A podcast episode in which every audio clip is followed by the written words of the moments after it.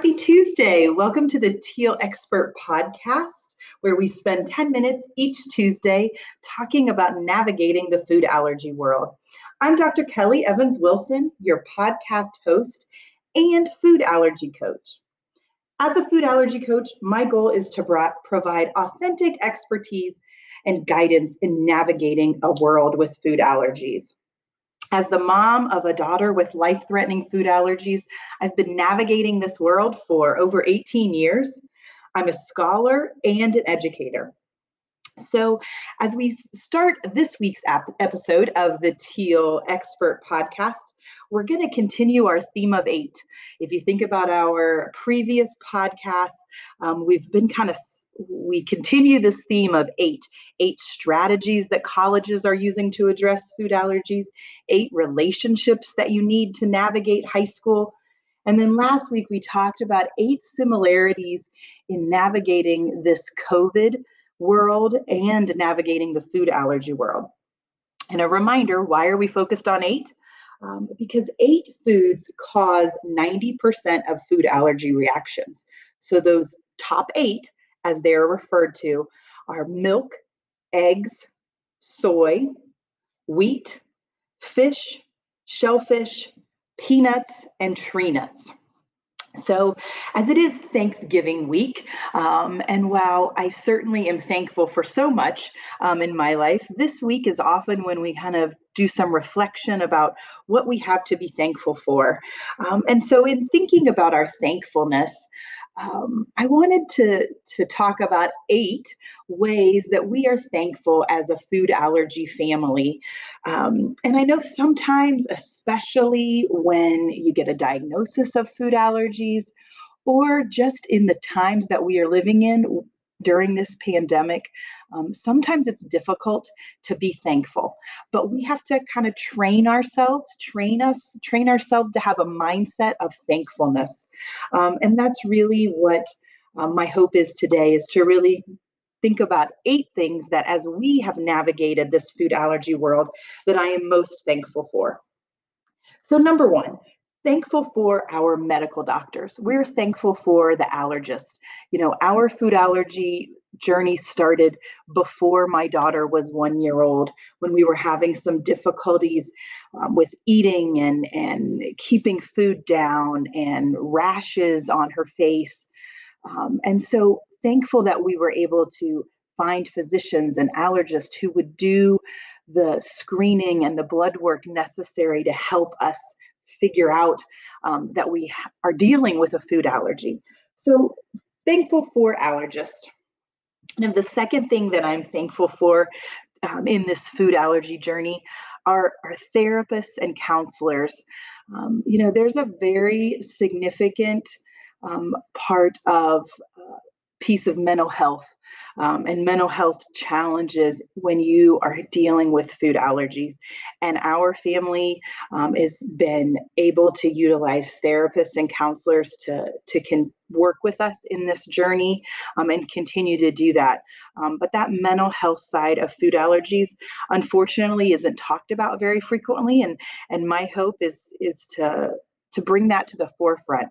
Uh, those are great resources that our family has used and needs.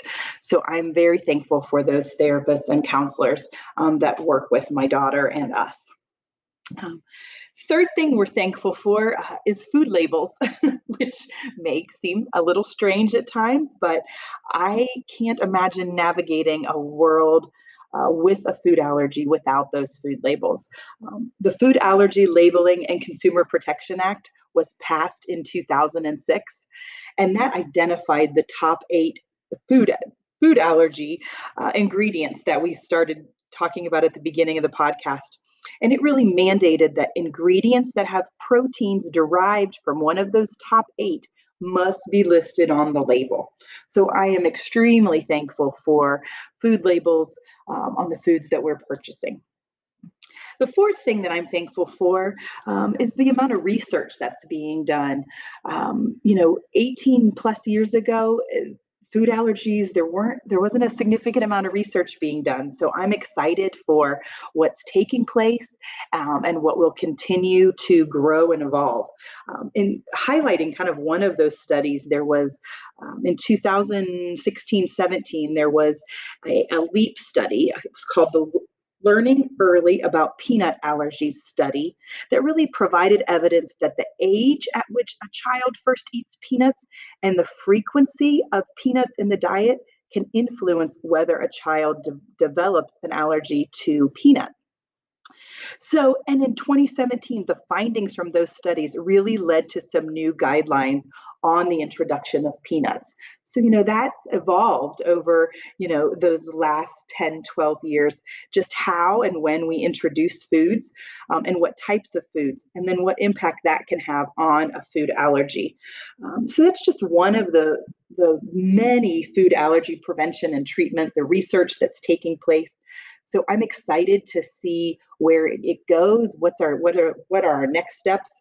Um, you know, there's also several immunotherapy approaches that are being investigated. Um, immunotherapy really involves again that intentional exposure of food al- of the food allergen kind of in small doses and then gradually increasing. So there's some some great research on the horizon with that. So I'm very thankful that we're starting to learn, you know, what causes food allergies, why there's this increase, and then also what we can do to prevent it. And once someone has a diagnosis, what can we do to help them live, um, you know, a, a full and sustaining life? So I'm thankful for the research that's taking place kind of the fifth thing that I'm thankful for um, is our elected officials and some legislation that has that has taken place, um, which again may seem a little odd considering we're just finishing a, election cycle. But, you know, in 1990, the American with Disabilities Act was passed. And then in 2008, the American with Disabilities Act was amended to actually include eating as a major life activity. And because of that, that really allows food allergies to be treated as a disability and provides additional services and opportunities for those with food allergies. So I'm thankful that our elected officials chose to pass that legislation. And then another piece of legislation that just passed actually in November was called the FASTER Act. F A S T E R stands for Food, Allergy, Safety, Treatment, Education, and Research Act. And really looked at um, several different pieces of this legislation. Um, it actually would add sesame to the top eight list. So we'd move on to a nine, top nine list, but it adds sesame to that list. And then it also um, improves ways that the CDC can track food allergies nationwide. And it directs the National Institutes of Health to really study the financial impacts of food allergies. So, again, the FASTER Act passed the House um, just a few weeks ago in November. And while it, it's unlikely to go much further in this legislative cycle, um, it will be reintroduced in January, and I'm excited to see uh, where that can go. The sixth thing that we're thankful for as we navigate the food allergy world is the organization FARE, F A R E. Their website is foodallergy.org foodallergy.org. Um, and FARE's mission is really simple. Just they are geared at improving the life, life and health of the 32 million Americans with food allergies. And I will tell you, this is our go to resource, foodallergy.org. There are significant numbers of research of, of resources, regardless of where you are at in your food allergy journey. New, newly diagnosed or transitioning to high school, college, what have you.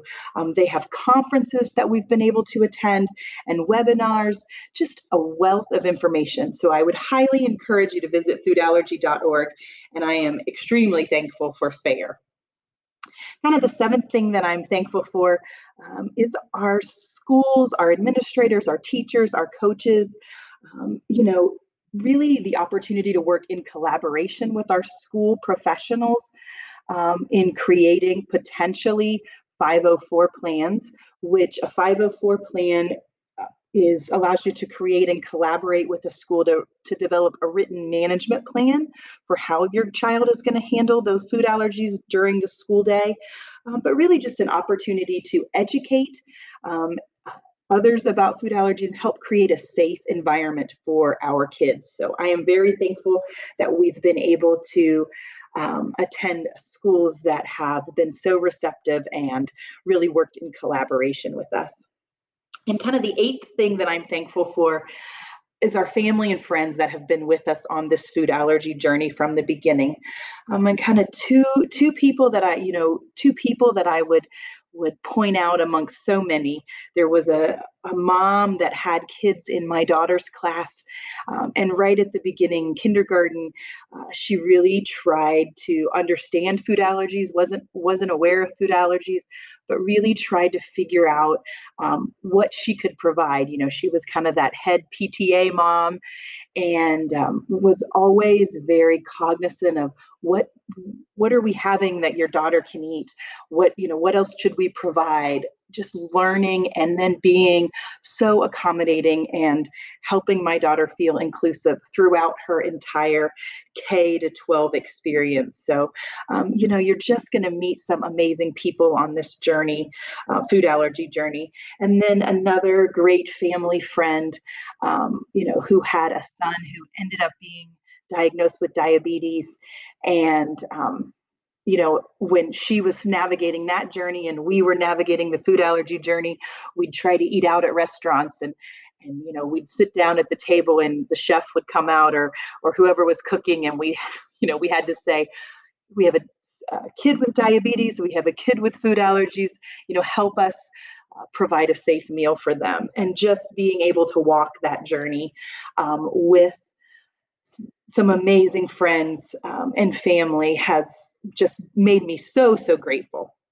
So, again, I hope this week, um, as we're thinking about being thankful um, and celebrating thank- Thanksgiving, um, you got to think about people that you are thankful with um, on this food allergy journey. So, so your action item for the week um, is to to think about that. Who who has walked on this journey this food allergy journey with you? Say thank you to them. Um, and then start to train yourself train your mind to think about the things that you are thankful for. When there are so many other things going on in the world uh, we can can train ourselves to be thankful for those that are around us. So hopefully this conversation has helped you see some thankfulness that surrounds my life and hopefully surrounds your life as well as you navigate this food allergy world. Um, remember, we're thinking about ourselves as a lighthouse. You've gained some knowledge today um, that you can stand brighter in your journey.